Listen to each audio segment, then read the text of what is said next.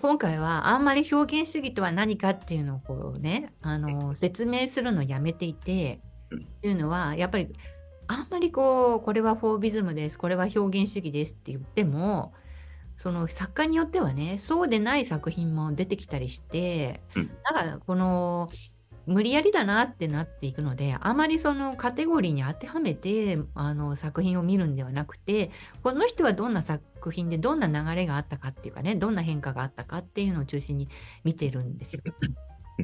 うん、なので本当のところからすると表現主義の最初にはこの青木氏派っていうのがあってあのワシリ派、まあ、カンディンスキーと、まあ、あのフランツ・マルクとかアウグスト・マッケとかねこの辺なんかがすごくこう有名で紹介されることがあってそこから表現主義が始まるっていうようなことからこう説明するのが普通だと思うんですがなんかそうするとね後のね続く人たちってねあんまりこの注目されないで見過ごされて記憶にも残らないみたいなさ、うん、もう別にカンディスキーとマルクとマッキ見ればもうまあまあ着るひなぐらいかなみたいになっちゃうんですよ。そうするとなんか見落としがあるというか面白い本当はなんかさ意味のあるもしかしたら時代が変わると別の意味で価値のある作品っていうのは見落とすと思ったのでそういう意味でなんかちょっとこうマイナーなあまりこううんこう紹介されてない作品からこう流れをこう見てきたという感じなんです。うん、ですがまあ王道からいくとこの表現派の最初には青木氏派っていうのがあります。うん、これはどういうふうにあの名前がついたかというとこのカーディンスキーが回顧録でこういうことを書いてます。あの正騎士とか青騎士って、まあ、日本語で何どっちを言ったらいいのか分かんないんですけれど、まあ、ブルーライターっていうんですがブルーライターの名前は、えー、ジンデルスドルフの東屋東屋のコーヒーテーブルに我々がいた時に考え出された。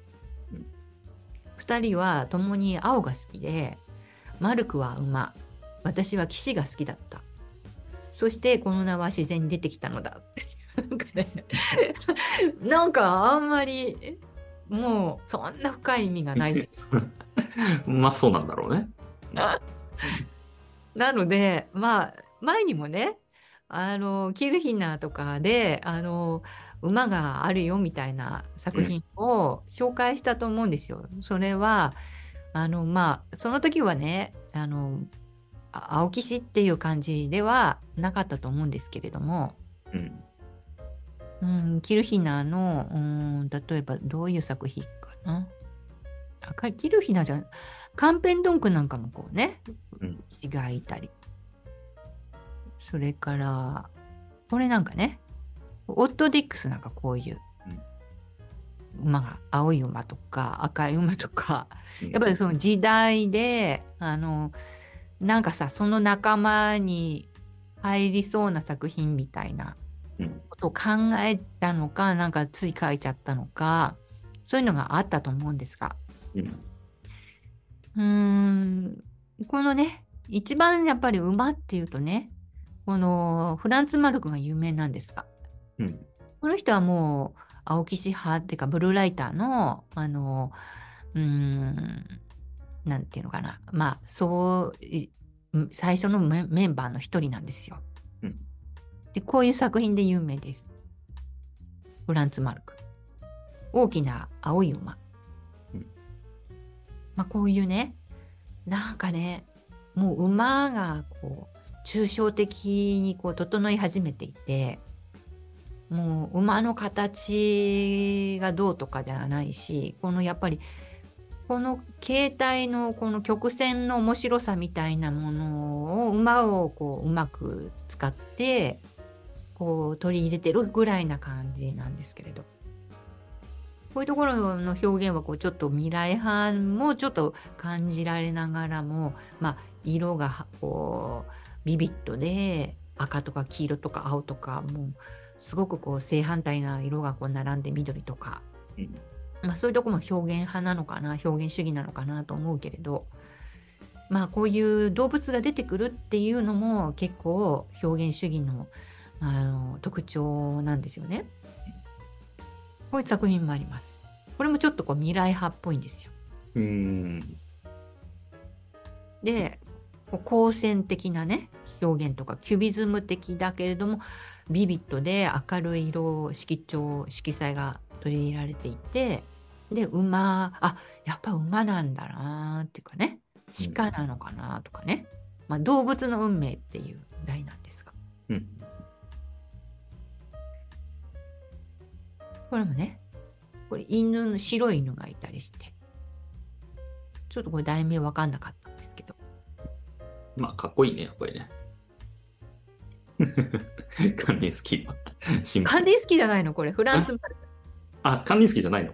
じゃないこれはフランツマルクのあ、作フランツマルクね。はいはい。だいぶねこの青木氏はねふやっぱカンディンスキーの影響があってね、うん結構ねあの整った作品が多いですそういうことね。そうそうそう影響がねあってねうんうん。やっぱりね指導があるんだと思うんです。よ君こういうふうにするといいよみたいな。はそういうタイプじゃない？なんか感うん、じ、そうね。こうでなければならないって言ってね。なんかこうこうすると良くなるよみたいな。多分ねあったと思うんですよ。でこういうねな題名もちょっと分からなかった、まあ、フランツ・マルクのね作品ってねあんまりね落ちてなくっていい作品ね、私はね、えっとミュンヘンに行った時にねレーベンハウスっていうところだったのかなあのすごくねこのドイツ表現派の作品を集めた美術館があってそこでままとめてみてねあこんなに綺麗ないい作品があるんだなと思ったんだけどなかなかやっぱドイツってね著作権とかの問題が厳しいのであんまりね表だってこのね画像が落ちてなかったりするんですよ。なんで、まあ、かろかろうじて見つけたものしかしあの紹介できないんですけれどもこれね鳥がねなんかね可愛らしいんですよ。そうこれほんまね憎たらしい ような感じ。鳥もいるけどここね綺麗な鳥がね飛んでてね。うん。それはこう光がこう街からこうねうんなんか発散発光されてるような感じもあって未来派っぽいんだけどキュービズムっぽいところもあるしでもやっぱり色使いは表現派かなみたいな。うん。うん、でねこれもこういう作品もありました。うん。これはねうーんとピナコテーク・レア・モデルネっていうところが持ってるところなんですが「あ戦う形」っていうテタイトルで1914年に作られたものでうん。もうね動物なのだったのかもしれないけどうん。だんだんそれがこうもう抽象的な形になってきて。うん。もう何かわかんないね。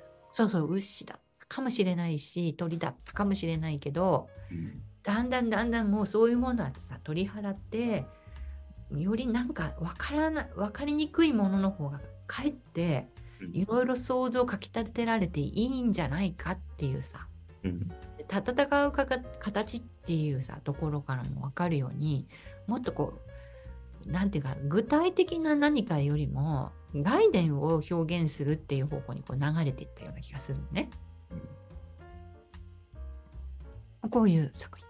これも未来派のドローネとかそういう影響をすごく感じるものなんですがうん残念ながらねフランツ・マルクはねすっごいねあの溶接の画家なんですよ。うんうん1916年もうね戦死しちゃうんですよ。ああ残念なことに。36歳で。うん残念だよね。この後ね、どんな作品が出てきたかな。でもね、もう当初はね、もうゴッホなんかにね、すごいこう影響を受けたりしてね、あの、もうすごくこうやる気があって、で、まあナチスなんかにね、大敗芸術家って名付けられてもう一生懸命ね、作品作ってたらしいんですが、うんまあ、ちょっとね、残念なことにね、作品数少ないというかね、あのーまあ、今はね、オークションなんかにかけられると、まあ、その分ね、すごく作品数が少ない分、すごい価値が上がってるんですけれど、まあね、うん、ちょっと残念なんですよ。この後、まあ、これ1914年。でまあね、こう、14年。うんこれ14年ですよね。だからもうほん16年までしか生きてないので本当残念。ここからねどどういうものが生まれたかと想像してみたいで、まあ、これなんかもこう途中まではこうちょっと動物みたいなのがあったのがだんだんこうさ抽象化されて、これが楽しみだなって思う綺麗な色合い色使いだしねうん。杉野さんなんかどうですか？こういうの好きですか？割と好きよ。このロロシアのなんか、こういう抽象的なうん未来派的なやつは好きだ。まあ未来派全般は割と好きだけどね、僕。ね私もねいいなと思うこれねあの見てみたいなと思もうね大きさも分からなくてこれも結構うん。大きいのかなと思ってみたり、あもうちょっとねフランツ・マルクはねあの調べてみたいなと思います。うん。まあ少ないのかもしれない作品数がね。でこのマッケっていう人もいるんですよアウグスト・マッケ。うんこの人もねあの青木師派の中のメンバーの一人なんですがこういう人です。アウグスト・マッケ。ガンディンスキーやマルフランツ・マルクらと共に前衛美術家であったと。まあで、うん、まあ、表現主義とも抽象絵画とも一線を画した独自の様式を築き上げたっていうことね、あどんなものかなと思ってね、結構ね、面白い作品がありました。んでね、まあ、これなんかはちょっとね、フォービズムのマティス的なところがあるんですよ。うん。これはね、レーゲル勢風景。まだこう、独特な自分の持ち味みたいなちょっと見つかってない作品で、1910年。この辺りになるとちょっとね、変わってきます。うん1911年の作品で、馬に乗ったインディアンっていう作品です。うん。まあ、明るい色調ながらも少しこう黒が入っててね、あの暗陰影がはっきりしてるというか、うん。黄色と赤がこう印象的な作品で、まあ、まだインディアンとかね馬とかがはっきり描かれてます。うん。まあこれもねこのねなんか黒のこの陰影が効いてくるっていうかね。これはカンデルンの教会のある通りで1911年の作品です。まあ普通の風景を描いているんですがもう何かこうちょっとこううまあっけらしい色彩でこうなんかこうちょっとこうなんていうのかな自分の空気みたいなものが風景の中に織り込まれている。でこんな水彩画もあります。明るい家っていうねちょっとこう、パウル・クレーっぽいような。これ1911年の作品で、うん。この辺りからねなんか水彩画に目覚めていくというかこういう。うん。これも11年の、うん、カイルラン3っていう作品で風景なんですがこれ12年の作品でこれはね、えーとノルウェーの美術館が持っているものでロココっていうテーマで多分ね昔の絵画を今に置き換えたらこんな感じみたいなうん。ことを考えてるのかなと思うんですが、うん。でね次第にこういうのが出てきます。これはね「緑の上着の婦人」っていう作品で1913年のものでリヒャルツビ、えー、とケルンのバルラフ・リヒャルツ美術館が持ってるものですでこれも水彩画で1914年のものですねこれなんかこう淡い水彩もなかなかね手慣れているというか構成的な感じがするんですけどここの部分とちょっとねやっぱりうん。自分の持ち味みたいなものをがだんだんやっぱこう黒のこうメリハリの効いたあの明暗のはっきりした作風みたいなことを考え始めてるのかもしれないんですが。んでこれはトルコ風カフェってちょっと民族のねこのインディアンとか民族トルコとかこう異教のこの雰囲気みたいな興味があるんですよね。これがね、アウグスト・マケの公園の赤い家っていうね、作品です。まあ、こんな感じで、ね、あんまりね、こう、流れとしてはっきりね、こうマッケの特徴っていうのはね、わからなかったけど、なんかこんなのも結構面白いなと思ったし、ここういうこれねこういうの綺麗だなと思ってもう少しねマッケンの作品でもたくさん見たかったんだけどなかなか見つからなかったんですよねやっぱりね。うん。どうしてもね青木市っていうとねこのフランツ・マルクのさ馬とさカンディンスキーのやっぱりすごい影響力が強くってうん。なかなかねあのマッケのいい作品が見つかりませんでした。そうん、もう少しねまた見つかったら紹介したいと思います。うん。はでここからねカンディスキー、まあ、とにかくね重要人物で何しろ抽象絵画の父であるし、えーこの青木氏の、まあ、まとめ役というかね中心人物というかそしていろんな作家に影響を与えていてあの特にロシアからねドイツに来ていたのでこのドイツとかヨーロッパのこの価値基準とちょっと違うねそのすごく理論的ななんかこううん教養主義的なすごくこう言葉でこうさあの解解明する美術みたい、そういうのってこう教師的な意味もあるしこうみんなを教え導くような立場でもあったし、まあ、年代的に結構年齢が上でうん。あのやっぱり若い人たちを育てるっていうのに向いてる、うんそういう立場っていうかそういうさタイミングで現れる人なんですよね。まあこういう感じですよ。うん。でねやっぱりね調べていくとねうーんカンディンスキーに対する批判ってね結構あるんですよ。うん。でねブルジョワだからああいう抽象絵画を描くんだろうって言われてたらしい当時。うん。お金に困ってないからだろうっていうね。なるほど。お金に困ってたらこういうことはしないはずだみたいな批判があったみたい。うん。まあ、そういう雰囲気ありますよ。うん。なんかね、結構ね、あの、いいとこの出の人なんですよ。そうね。まあ、実際困ってなかっただろうしね。なんですよ。でね、政治的にもね、動く人だしね、みんなをこう、どちらかというと動かすタイプっていうかね、うん。なんですよ。でもさ、こういう人がたまにさ、美術の歴史の中に現れるから美術がね、うん。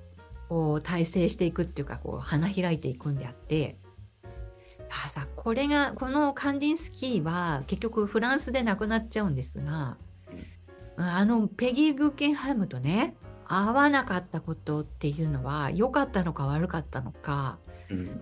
こうねやっぱりこう運命はさそうなるようになってるんだなとかやっぱグッケンハイムペギーとこうさ絡み合うような雰囲気じゃないですよこの雰囲気 どう見ても。まあまあ、そうね。アメリカ的な感じがない。よもうザ・ヨーロッパって感じなんですよ。そうね。うんう。ん、なので、まあ、いい意味でも悪い意味でもうーんまあカンディンスキーねちょっとまあどんな人かをあ今までねあんまりこのはっきり紹介してなかったような気がするのでうん。ちょっと時系列でねあの紹介していきます。はい。カンディンスキーの生い立ちもねうーんすごいですよ。すごいですよっていうのはね紅茶賞のワシリー・シルベスト・ロビッチ・カンディンスキーの息子として生まれたんだけどカンディンスキーの曽祖母はねガンティムロワ王女だったんだから王女だ。王女ですから王女ですからあ王王家の血筋でございます。なるほどね。ひ、ひいおばあちゃんね。いいおばあちゃんえもうなんか、ああ、そっか、やっぱりそうだったのかと思っちゃった。ー、あそれで、幼少期はね、オデッサっていうところで過ごしてね、美術学校卒業したんですが、その後ね、モスクワ大学、モスクワ大学ってすごい名門です。もう一大学ですからあ、。そうだね。うんうん。で、法律と経済学学んでますから。むちゃくちゃ賢いね。全然なんかさ、ああの、他の、あの、アーティストたちと違うんですよ、なんか見てる世界が。うんまあね、それでね、職業上にも成功を収めてますから。うん。でね、ドルパット大学でね、教授、もう教授職、ね、うんローマ法の、ローマ法の教授、うん。ローマ法ですよ、ローマ法。うん。法律の教授だったんですか。の職あ職をオファーされたぐらいなんです。うん。うん。オファーされてなってないんですが、まあ、なってたらもうさ、うん。うん。大学教授なんですが。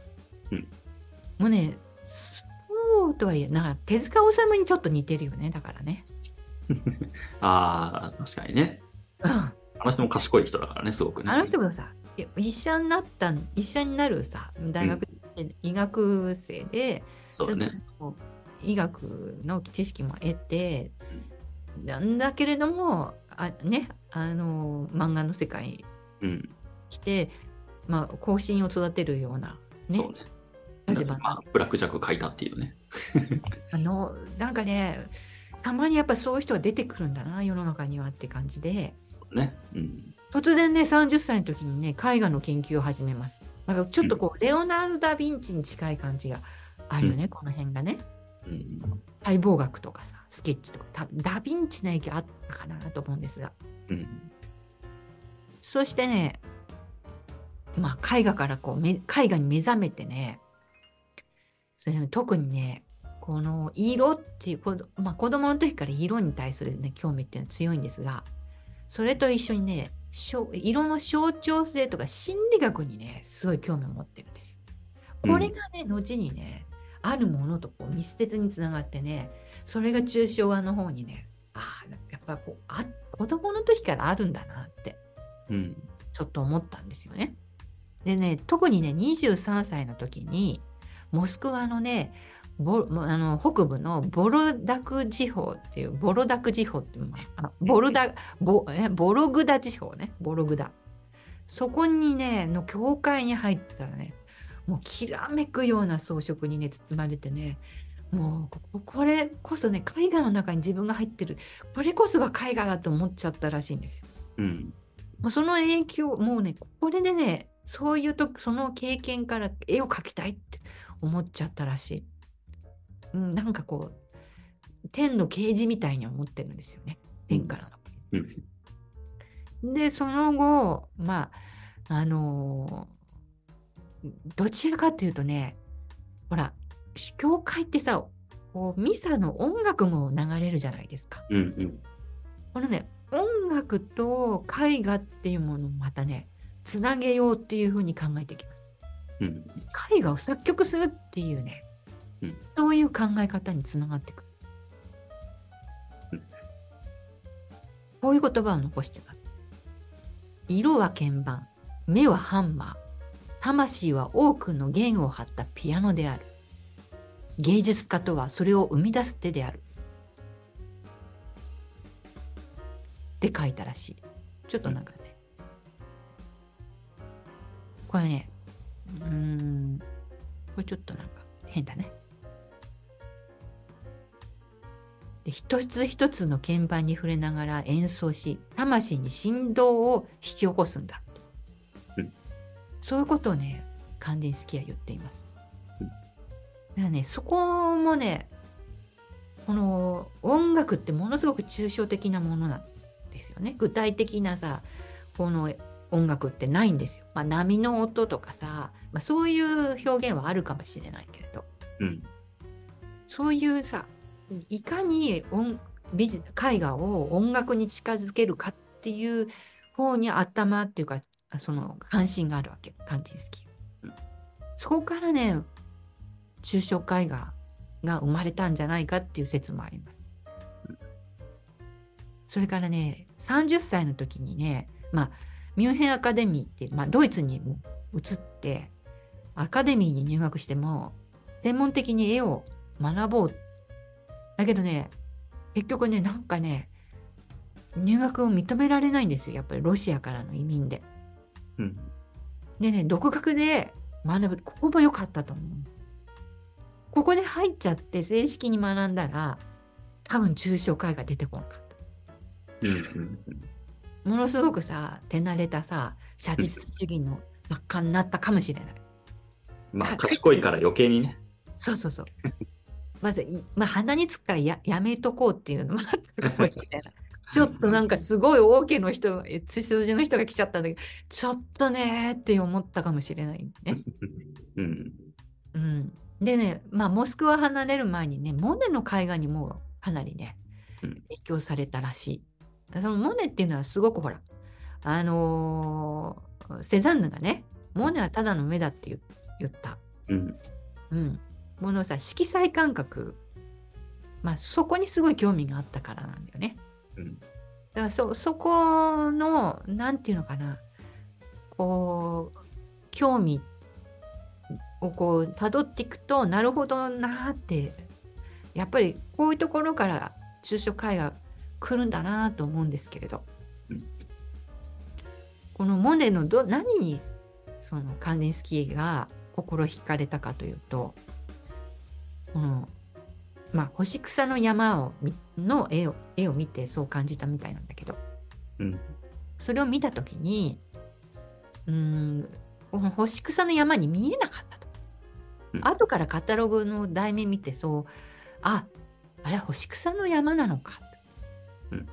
このこの認識されないことが私にとって苦痛だったんだけど、うん、その当時はその画家が曖昧に描く権利はないって考えてたからで、うんその曖昧に描くっていうことの凄さに驚いたっていうんですようん。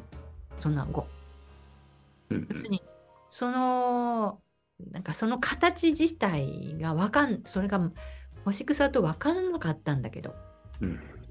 それですごい苛立ってここんな曖昧な絵なんかどどうなのって思ったんだけどそれでもいいと思えることが絵画の凄さなんだなって気づかせたっていう。ここにもやっぱりさその後の重要な絵の重要さはそこにないそのものの形そのものにああるわけじゃないっていうそれを言ってる文章だと思うんですけどねここね。こういうことに気づき始めて、まあ、音楽の話も出てきますしここでまたまたびっくりしたことに新知学の影響っていうのがうん。出てきます。お前もかみたいな感じなんです。またシュタイナー出てきた。シュタイナー出てきます。あまあ、シュタイナーっていうかね、まだシュタイナーじゃなくて、この時はうんイギリスのブラバッキーの新知学なんですよ、現代的に。うん。シュタイナーって言葉は出てきませんでした。うん。ただね、最近ね、うーん本が出版されました。うん。私が調べた時には出てこなかった本なんだけど、うん最近ね、気がついて、カンディンスキー抽象絵画と神秘思想っていうね、本がうん。平凡社から出版されていることを知りました。これ1995年のなんですけど、最近じゃないよ。最近じゃないのよ。私最近になってね、あこんなのもだったんだと思って。これ、リングボムっていう人がね、書いたものを、うん、松本徹っていうね、この人はね、今ね、あの信濃美術館、あの県立長野美術館の館長されてる方うなんでカンディンスキーのね、一応ね、専門家です。えなのでね、あんまりね、ここでね、私が知ったかぶりでね、え カンディンスキーのことをしゃべるとね、きもしかして聞いてる場合があるので、お会いしたこともあるんでね、恥ずかしいのでね、本当に私があの興味のあるところしか紹介しないっていう本なんですから、もっと、もっともっとね、ちゃんとね、あの本読んでね、勉強したいと思ってる 段階で、まだね、これ追いついてませんから。はいだから、まあ、あ、まだこのぐらいしか知らないんだなぐらいで聞いてほしいんですが、はいちょっとね、まあ、ちょっと聞いてください。また出てきましたよ、新知学が。うん。だからね、やっぱりね、抽象絵画はね、かなり神秘思想とえあの密接なつながりがあります。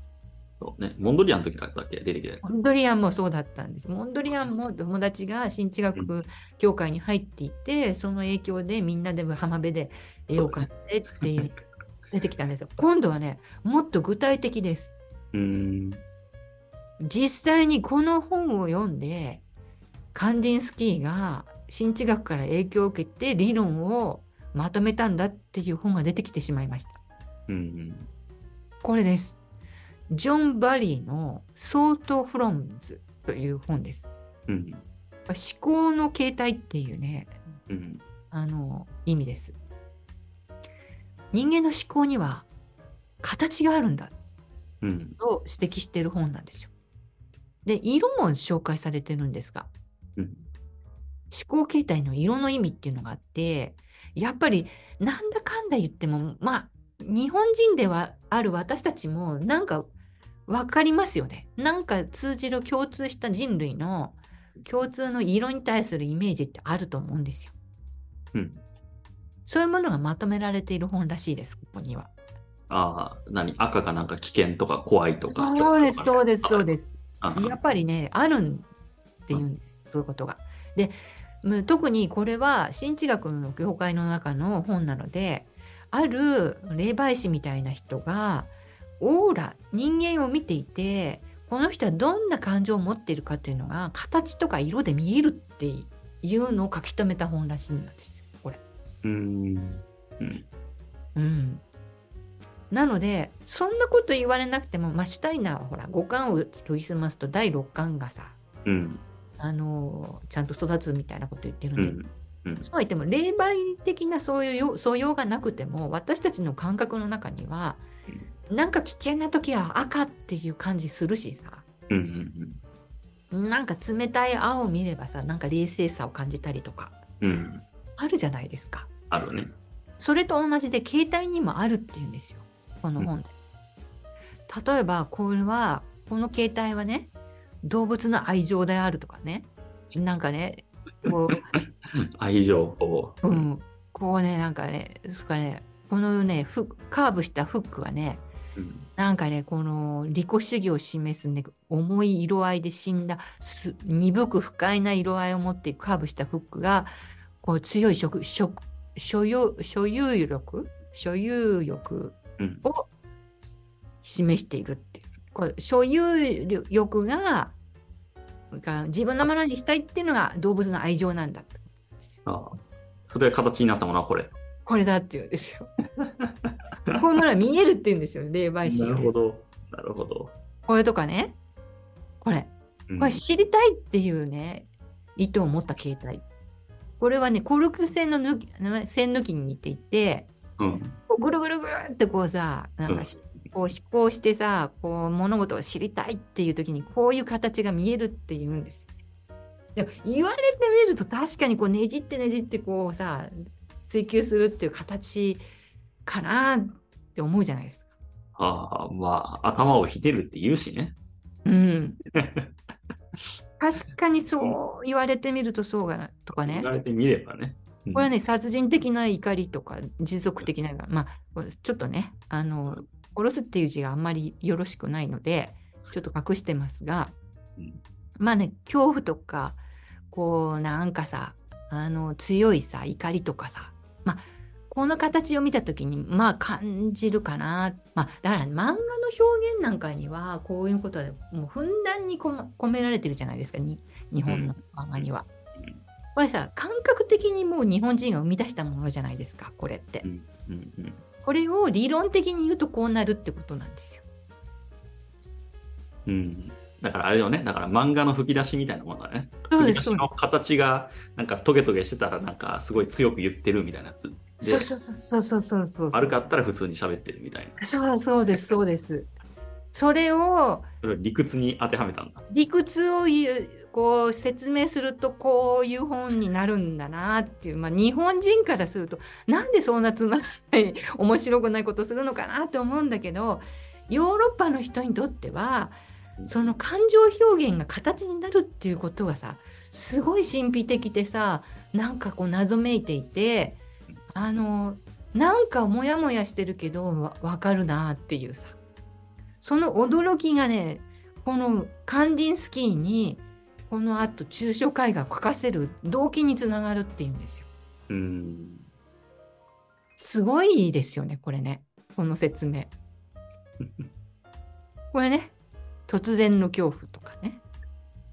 まあなんかね 説明があるんだけどうんああんまりなんか言われててもさ確かにそう言われてみるととかねナンパ線にてとかってさいろいろさ要するにこうに人間がこう不安とか恐怖とかこう感情に揺り動かされる形はこういうものですっていう説明ですよこれね。うん。は最初の夜舞台に出るのを待っている俳優の思考形態とかって書いてある を見た時にだそういう俳優を見た時にこういうものが見えたって言うんですよ霊媒師が。それを形にしてこう見せていてこれをカンディンスキーは非常に興味深くこの本を読んでいたっていううん。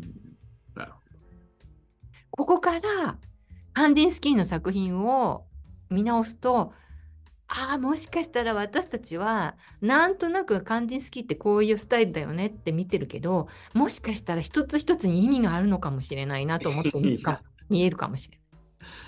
うん、そうだね。そうなんじゃないかなって感じだよね。うん、あとなんかギザギザとかもさ、出てくるんですよ出。てくるか、確からに出てくるんですよ。あれをそういうこと考えながら書いてるのかなって感じだよね。そうなんですよ。あの感覚的に書いてるってみんなあの抽象絵画はすごい感覚的なものだと思ってるかもしれないんだけど、うんうん当初カンディンスキーはそうは思ってないんですよ。うん。うんどちらかというと理論から導いてるっていう感じなんです。すごいめっちゃ考えて書いてる。そうなんです。それでね、えっとカンディンスキーはほら一番名著であのうーん芸術の精神性っていうものをねうん。こう理論として本に著作にしてますから。うん。なんですよ。どっかに出てくると思うんですが、そのうち。うん。ちょっとその先を行きますね。まあこういうね、瞑想によって生成された図とかね、そういうものがこの本の中に出てきます。新知学のこういうもの、思想、感情、音の振動を見る、形として見る能力は、宗教的行為を神経学的現象に変える一種の精神的共感覚を証明したっていうんですよ。うん。この新知学がやっていたことって。でね、なんかね、新知学に関してね、こう興味持ってると、なんか思わぬ動画が流れてくるものなんですよ。うん。うん。それでね、いや、これちょうどこれはね、当時ね、これ何年のものかっていうとね、1905年でしょ？まあ、あの、ちょうど100年以上前ですよ。120年ぐらい前。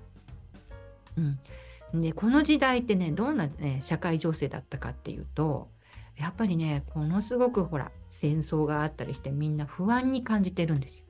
で、ロシアではね、すごいオカルトがものすごく流行って、うん霊媒師とかその預言者とかがどんどん現れてロシアのロシア人であるカンデンスキーもやっぱりねどことなくそういうものを信じてるんですよね。うん。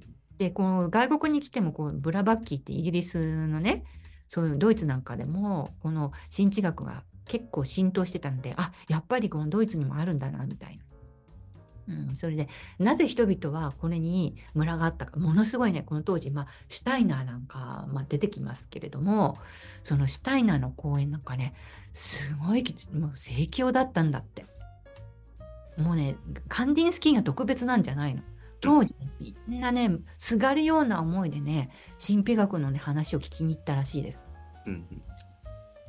うん、それはねなぜそんなことに人々がこう食いついたかっていうともうねやっぱりねもやもやしたこの社会情勢の中でこう宗教でも満たされない政治でも満たされないでむしろこういうさ予言的ななんかこう神秘的なこの精神的なものにすごくこうさ惹かれていったっていうねそれ代替のものであったらしいんですよ。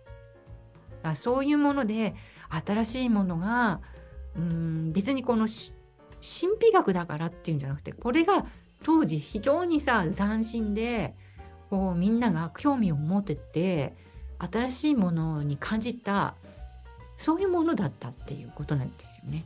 うん。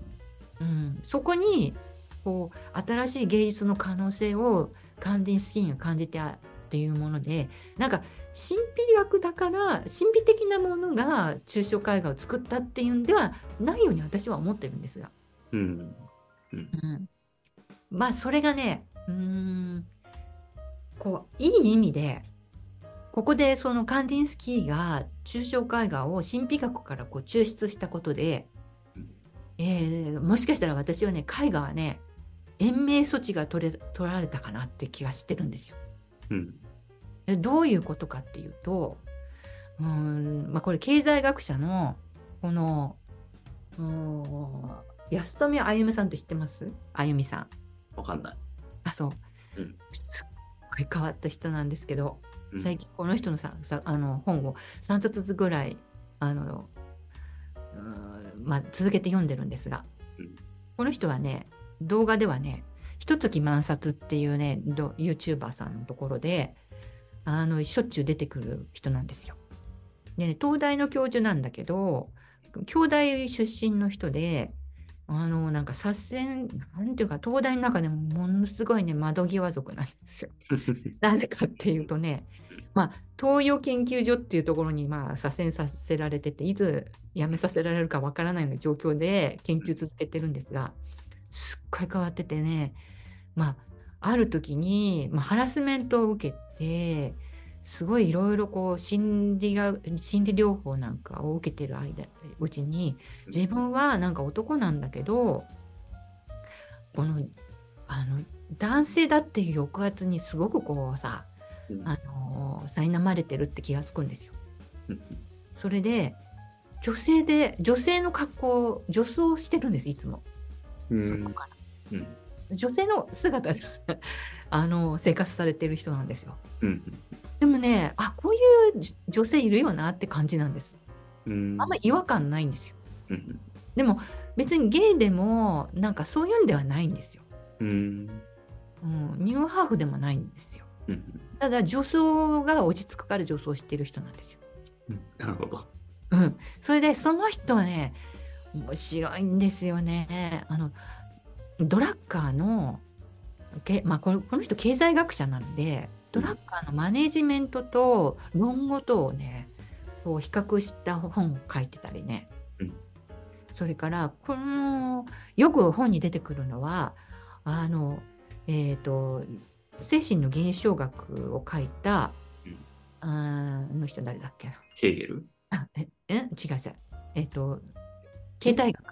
あと精神の形態学生態学でしょ？生態学。あえっとベイトソンね。あベイトソン、うん、ベイトソンの話がよく出てくるんですよ、うん、でまあうんとね、うん、経済的にうまく回っていない理由の一つとしてベイトソンを導入して説明するんですが、うん、まあその時にねやっぱりねこのうん第一次大戦前あたりから世の中が、まあ、非常にねこのうん求めていたものが与えられない要するに期待していた政治家にあ何度も裏切られるっていうことが続いて、こう不安に駆られてる中でこうさだんだん世の中が混乱していくって話をうまく説明されていてその中で人々が食いついた神秘主義のことをちょっと取り上げて説明されてるんですよ。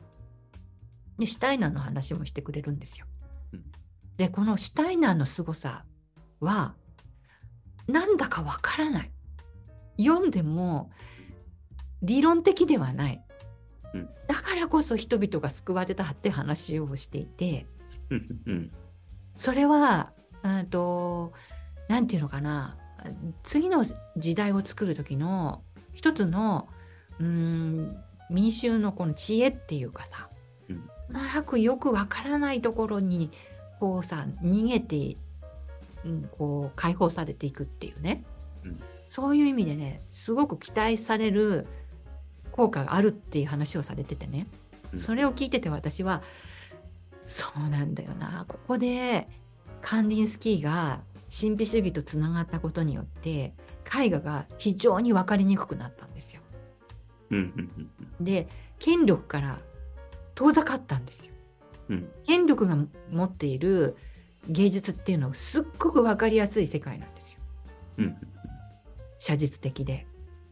あのみんながああこれは綺麗なものだないいものだなって分かるものを権力者はうまく誘導して人々をこうなんていうのかな操作させるために使うっていう。うん。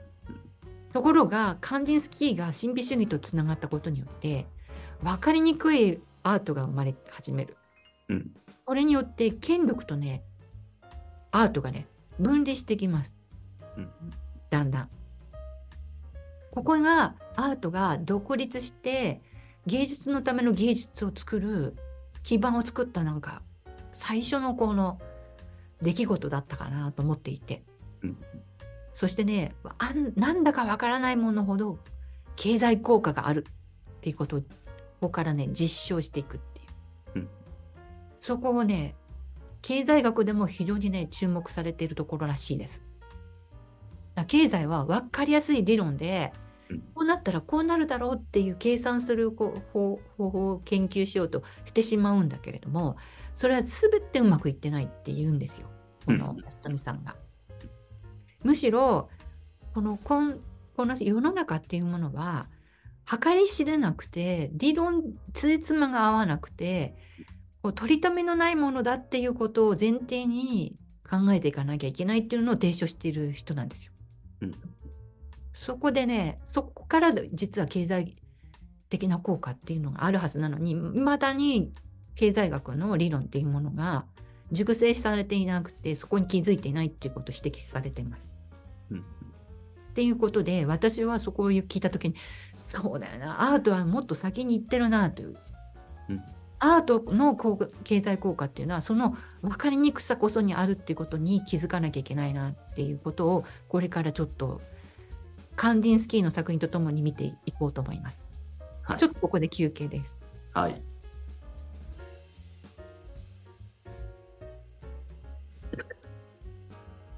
今日はボリュームたくさんだね。すごいもうねこう面白いなと最初ね、もうななんかもう全然今回どうしようかなと思うんだけど調べるとね面白いことがこう見つかるんですよなんか。なるほど。いやー眠くなってきた。疲れるかもしれない。眠くなってきた。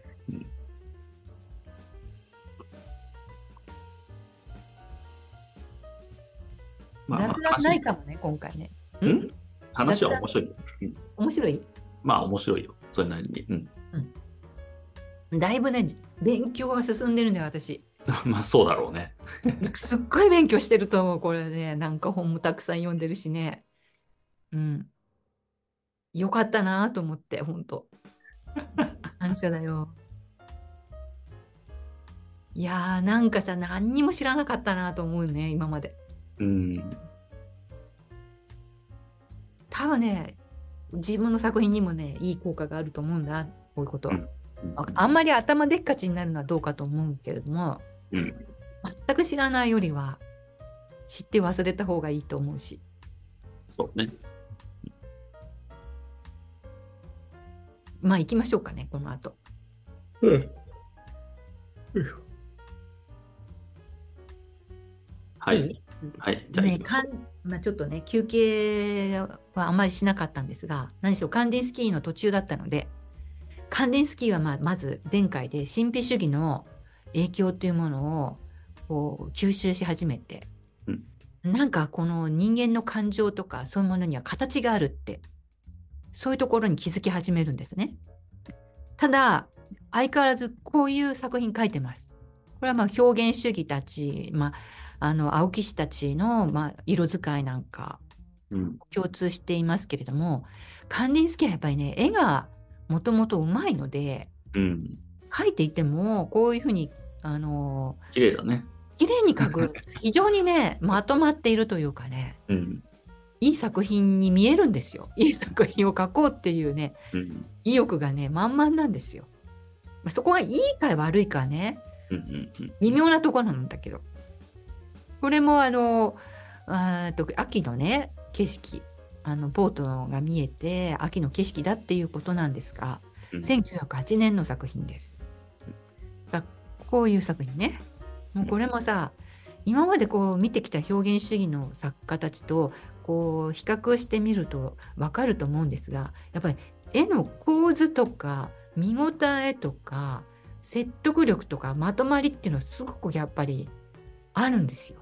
うん、そういうところがねなぜそういうものが出てくるのかなっていうのを考えながら見てほしいんですがこれはムルナウのあの、まあ、景色なんですよ。ムルナウのあのウィンドウから窓から見えたね景色ってなんですが、これが、えー、と1908年の作品で、まあ、レンバッハ美術館にあります。もうなんか紫の使い方とか赤と青とグリーンと、まあ、原色を全部使っているんだけれどもそんなにこう派手派手しさとか激しさとかはなくてこううまく色彩のハーモニーがあるというか、まあ、レンバッハ美術館こういうドイツのミュンヘンにある場所でここはねヨーゼフ・ボイスとかねリヒターの作品なども最近は展示されています。あのねすごい古風なねあの展示室なんですが最近はね現代アートの作家をあのこういう表現派の作品と一緒に展示したりねそれからね壁紙をね私が見た時はね壁紙をわざとねすごいド派手な壁は壁紙にしてその作品を見せるとかねすごい画期的なことやってる美術館です。でこういうのねカンディスキーのやっぱりなんていうのかなあの派手なんだけど色使いがうんなんかいいなって思わせるのがうまいんですよね。そうだね。まとまりがいいね。まとまってるよね。うんやっぱりいいよね。飾りたくなるよね。いいそうなんです。魅力があるんですよ。なんでその魅力はどこから来るんだろうなって考え始めたんですよ。うんうん。でもね、えームルナーのドルフ・ストラーセっていうね通りを描いたあーと1908年の作品でうん。スイスに今所蔵されているもので黄色がね綺麗なあの雲もね黄色でか描かれて優しいピンクが入ってたりあ赤い屋根とかブルーの、まあ、影はね全部ブルーでうん。統一感があって描きたいものがもうねある程度自分のこの様式が様式色の使い方とか何にどの色を使うかっていう決まってるっていうところがやっぱり説得力があるんだと思うんですよ。うんさて、まあ、これでね人知学を前回紹介してその、うんしまあ、入会までしちゃうんですよ1909年これを書いてた頃ですよ。うんあの本を読むだけではなくて入会までしてその時にだんだん抽象化への傾向をしは示し始めてるっていう指摘があります。うんこれはちゃんと調べた上でうんそういうふうに指摘されてました。で、うん、音楽は本質的に抽象的なものであるため抽象芸術の誕生に重要であったと。で魂の内面の感情を即座に表現するっていうことはたもう肝心スキー一番こうさ興味のあったことでこの即興性っていうものをすごく重要視します。この即興からもね抽象が出てくる素養がああなるほどなと思うんですがこうさっとその時の感魂ってさその瞬間瞬間変わるからパッと出さなきゃいけないわけですよ。うんこうネチネチやってたらさ違うこと感じちゃうから、そのうん即興性の中に単純な形が出てくるってことなんですよ。それは音楽にはあったわけですよかつては即興性っていうのが。突然ねバイオリニストがさ違うさ旋律をこう、うん、なんかオーケストラの中でバーッとこうさ披露するとかってあるわけじゃないですか音楽って。うんそれがこう音楽音楽だけじゃなくて絵画にも必要なんじゃないかって思い始める。とだんだん単純化されてきます。まだこの時にはね「青い山」っていう1908年9年の作品ですからこれはグッケンハイムのソロモンの方の美術館の方であります。これもすごい有名なもうなんていうかさほら馬もあって山もブルーでもう青木氏のこのねあのー青木氏派のブルーライターのその、うん、様式がまだ残っているものですがだんだん変わってきます。即興性がだんだん出てくる。うんああの絵の具もね、うんもうすごくか簡単に塗ったところとべったりなところとこうすごく極端に分かれてくるしうんここれは一種のいる絵って言ってこう一応ね具体的なこの馬に乗った弓のなんていうのかな弓をいるうん。騎手がこういて、まあ、そういう具体的なものがまだ見えている状態です。うん。さっきこの時はね景色がはっきり分かりましたよねこういうのね。うん。でこの馬って分かったしこれだんだんこう見えていかなくこれが消えていきます。うん次1910年、うんこのようにねもうなんだかもうモヤモヤしちゃってうん。形が消えていく即興的なものにしたいっていう思いがそういうところにさ細かくや関わってる場合じゃないってなっていくわけですよ。うん。その時の見た時の気持ちがさえ伝わればいいっていう。うんでこうなります。うんもっとこうさあの印象だけじゃなくてその時の雰囲気だけじゃなくてもっとこうなんだか分かんないものを書くって意欲につながっていくっていうか。これがねなんかもしかしたらもともとは馬だったかもしれないんだけどだんだん消えてきます形がうん。そしてこれは1910年の即興っていうね。もう即興だから。その時のこう気持ちをこう直に速いタッチでバンと描く。こうなります。1910年11年こういうものが出てきます。かなりねこの時に新知学のあの時のこの形態のかん示す気持ち感情？とか、うん色のそのうん色のね出す雰囲気とかそれから出てるね。出てそして、うん。うん、そしてこの形はないけど即興的にねなんかこうこんな感じっていうのがパパッと出てるっていうかうん。うん。でも全体の構図とかさそういうものはちゃんとある程度自分なりのさうん。秩序があってまとめ上げていく力があるというか。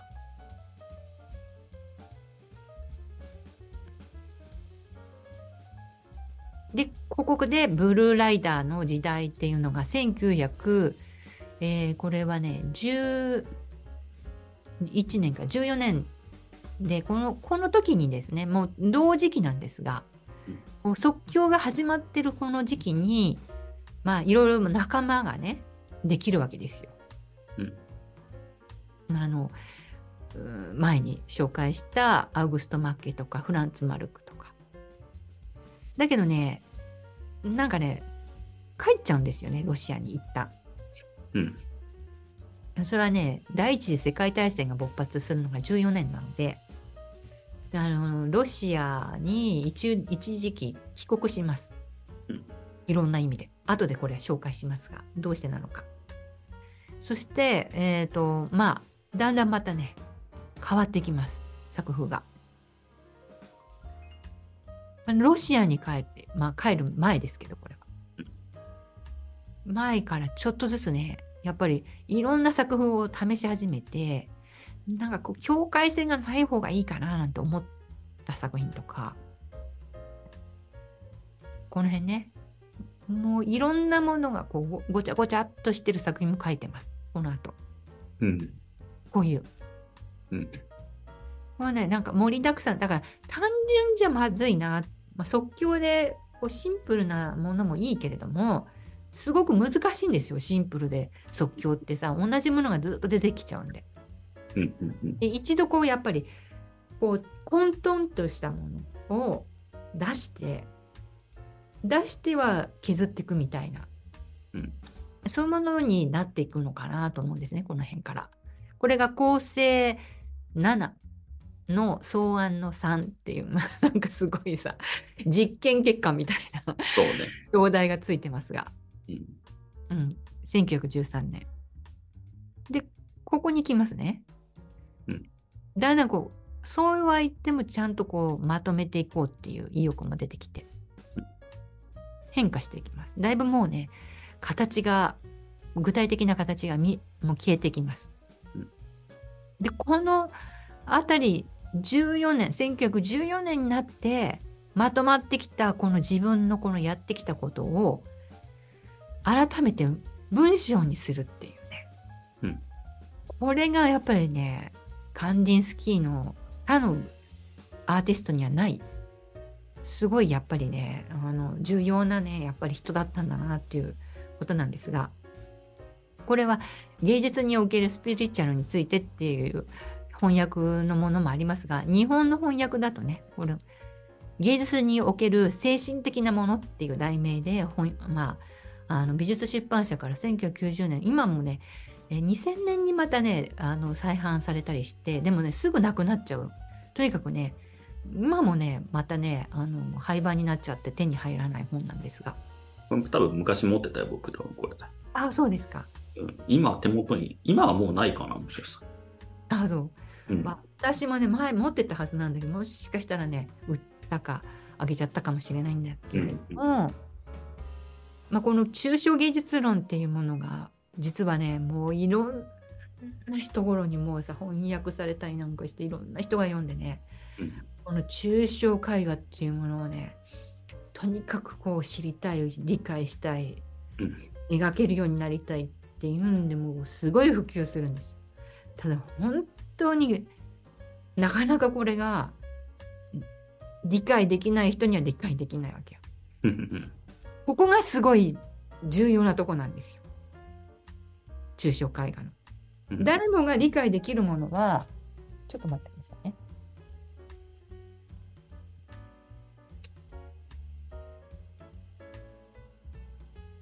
なんか誰もが理解できて誰でもまでできてしまうものだったら、やっぱり価値がないので、うん、ここでねやっぱりねカンディンスキー独特のね価値価値づけとか権威づけみたいなものをしてるかなって私は思います。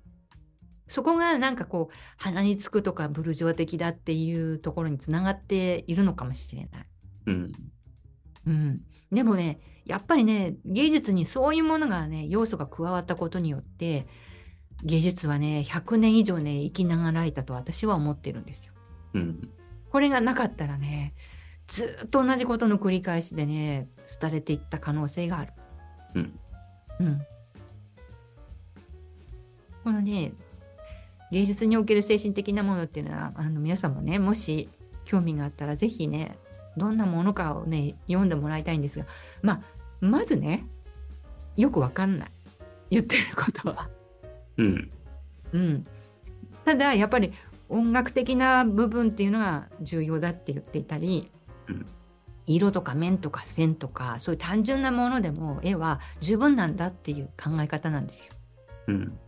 うん、そういうものでも十分美しくてその人々の心に、まあ、金銭に触れることができるんだっていうことを自分自身がこの身をもって絵画によってこう実証しながら理論を展開していくっていう感じなんですよね。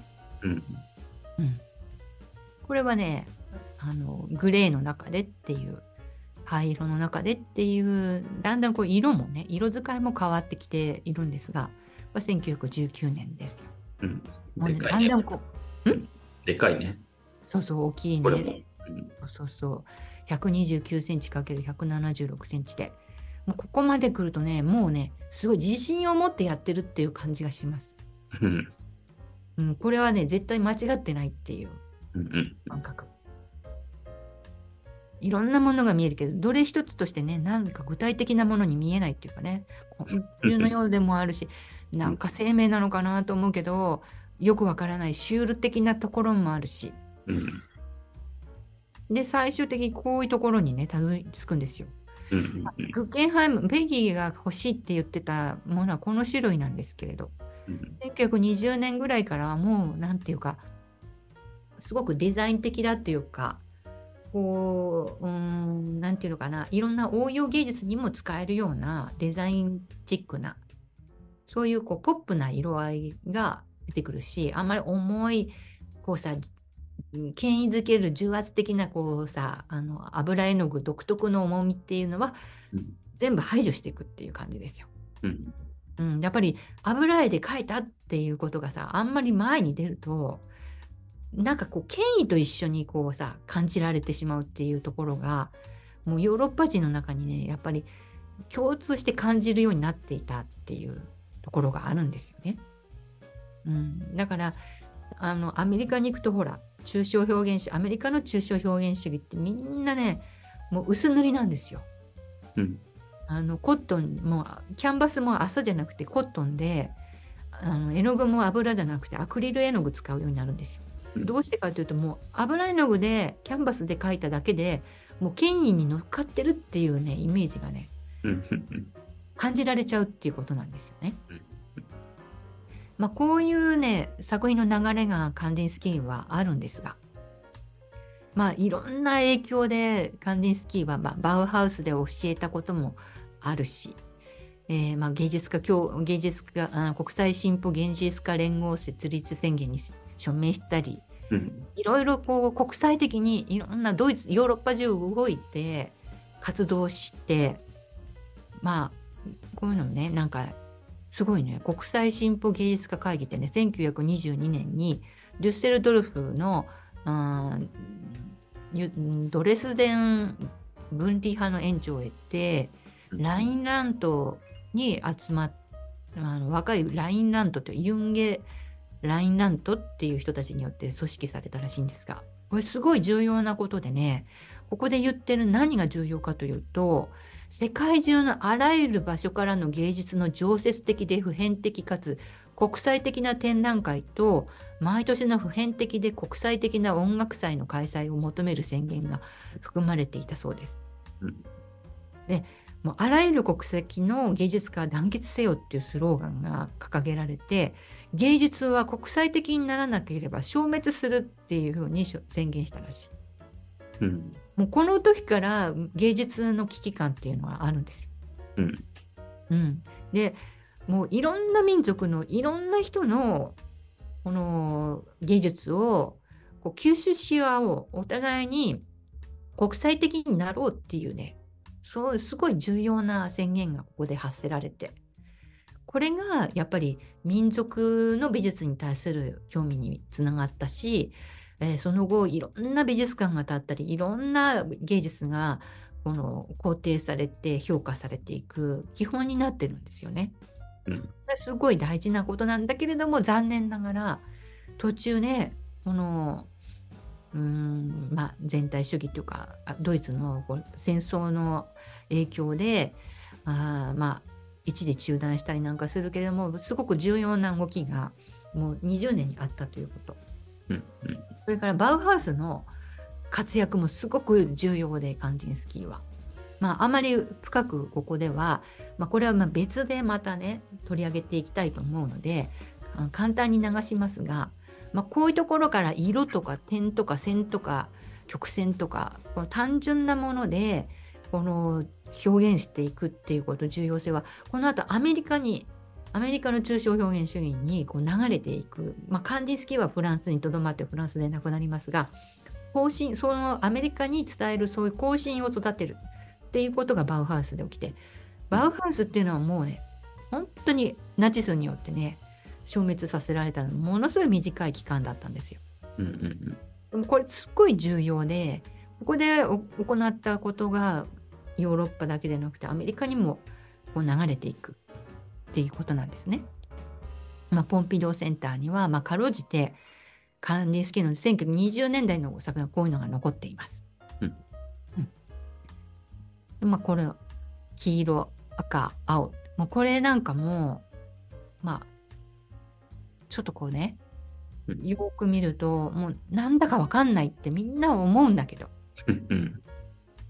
うん、なんだかわからないけどカンディスキーにはちゃんと理由があるんですよ。そういうことね。うん。さっきの その感情とかちゃんと入ってるね、そこにね。入ってるね、ほら。思考とかが。うん、こういう形態ね。こう発こう発散させる形態とか、うん、こう黄色と紫とブルーとか黄、まあ、こういうさ、あのまあ、構成構成っていうもののバランスとかそういうものをこうちゃんとこうカンディンスキーなりに理論を作ってそれに合わせて構成してるわけなんですよね。ね。うんで特にこうさ絵画にさこういろんなあるものがあるからこう目が動くんですよこうあっちこっちに。うんうんうん。それもねちゃんと考えてるんですよこういう線の構成で。うんそれがまず一つとそれから平面的なところと三次元とかが同時にこう共存している。こういうところなんかもちょっと影があってこう出っ張ってるように見えたりとかこうキュビズム的なところなんかも少しこう立体感が出ていて、うん。でも平面は平面のところと、うん。そういった二次元の中の立体性と平面性というこうあのーやっぱり絵画が持っている見応えがそういうところを単純化していくとそういうところにあるっていうことを指摘してるしで何しろこういう解釈が自由だっていう、うんここがねみんなよく分かってないんですよ。うん抽象絵画がすごくいいことのものすごく重要なところはここなんですようん。みんなは解釈は一つじゃないといけないんじゃないかと思うから抽象絵画は分からないって言うけどそうじゃなくていろんな解釈を可能にしてくれるっていうことを肯定してるのがこのカンディンスキーが創出した抽象絵画なんですよ。うんここが音楽がそれがあの実現できもともと実現できてる音楽っていうのは具体的な何かがあのこういうことを感じなきゃいけないっていうんじゃなくてそれぞれ聞いた人がどんな気持ちでそれを聞くかっていうのは自由じゃないですか。うんうんどんなシーンでどういうふうに聞くかって。うん。それと同じで絵画だってそういうものであっていいんじゃないかって思ってこういうものがちゃんと理論的に理屈があってカンディンスキーが作ってる作ったってことなんですよ。うんうんここがカンディンスキーの絵画の非常に重要なところで。うん。まあドイツからパリに行ってそこでパリでもしかしたらあの、うんペギーと会ったかもしれないけれども会わなくてペギーが買えなかったのはこの作品でした。うん。うんこの作品。もうこの時にはもうさ重厚なさこう威圧的なもう絵画のさなんかこのキャンバスとかえ油絵の具のこう権威的なものは排除してうん。薄塗りでポップでなんか明るい色で何の意味もないから誰でもが見ても何かに何か見て楽しむっていう世界。うん。そういうものにもう全部あの絵画が変わってしまううん。ここもう革命ですよ。絵画の革命。うんうんうんまあ、デュシャンの前の転換点だね。一つね。です。大きな。そうです。まあ、デュシャンもすごい革命家でしたけれどデュシャンはデュシャンでまた違う意味で。うん。過激過激派ですけど、うんうんデュシャンは。これは理論派ですよ。理論派の革命なんですよ。そうだね。うんうん、構築的な計算したあの絵画の革命なんですよ。そうですね。まあパリでねそれがもう大々的に紹介されてものすごくやっぱカンデンスキーはその当時から注目されて、多くの人が影響を受けて、まあ、理論を持ってるからうんうんうん。これがすごいものらしいっていうふうにみんなやっぱり思って。うん。まあ裏には新知学もついてるし 効果絶大でまあ謳歌していきますがハンディンスキーにも実はあー大きな過ちが滞在があります、うんそこを最後、うん次回見ていきたいと思いますはい。じゃあ、えっと、今回はこれで終わります。はいありがとうございました。ありがとうございました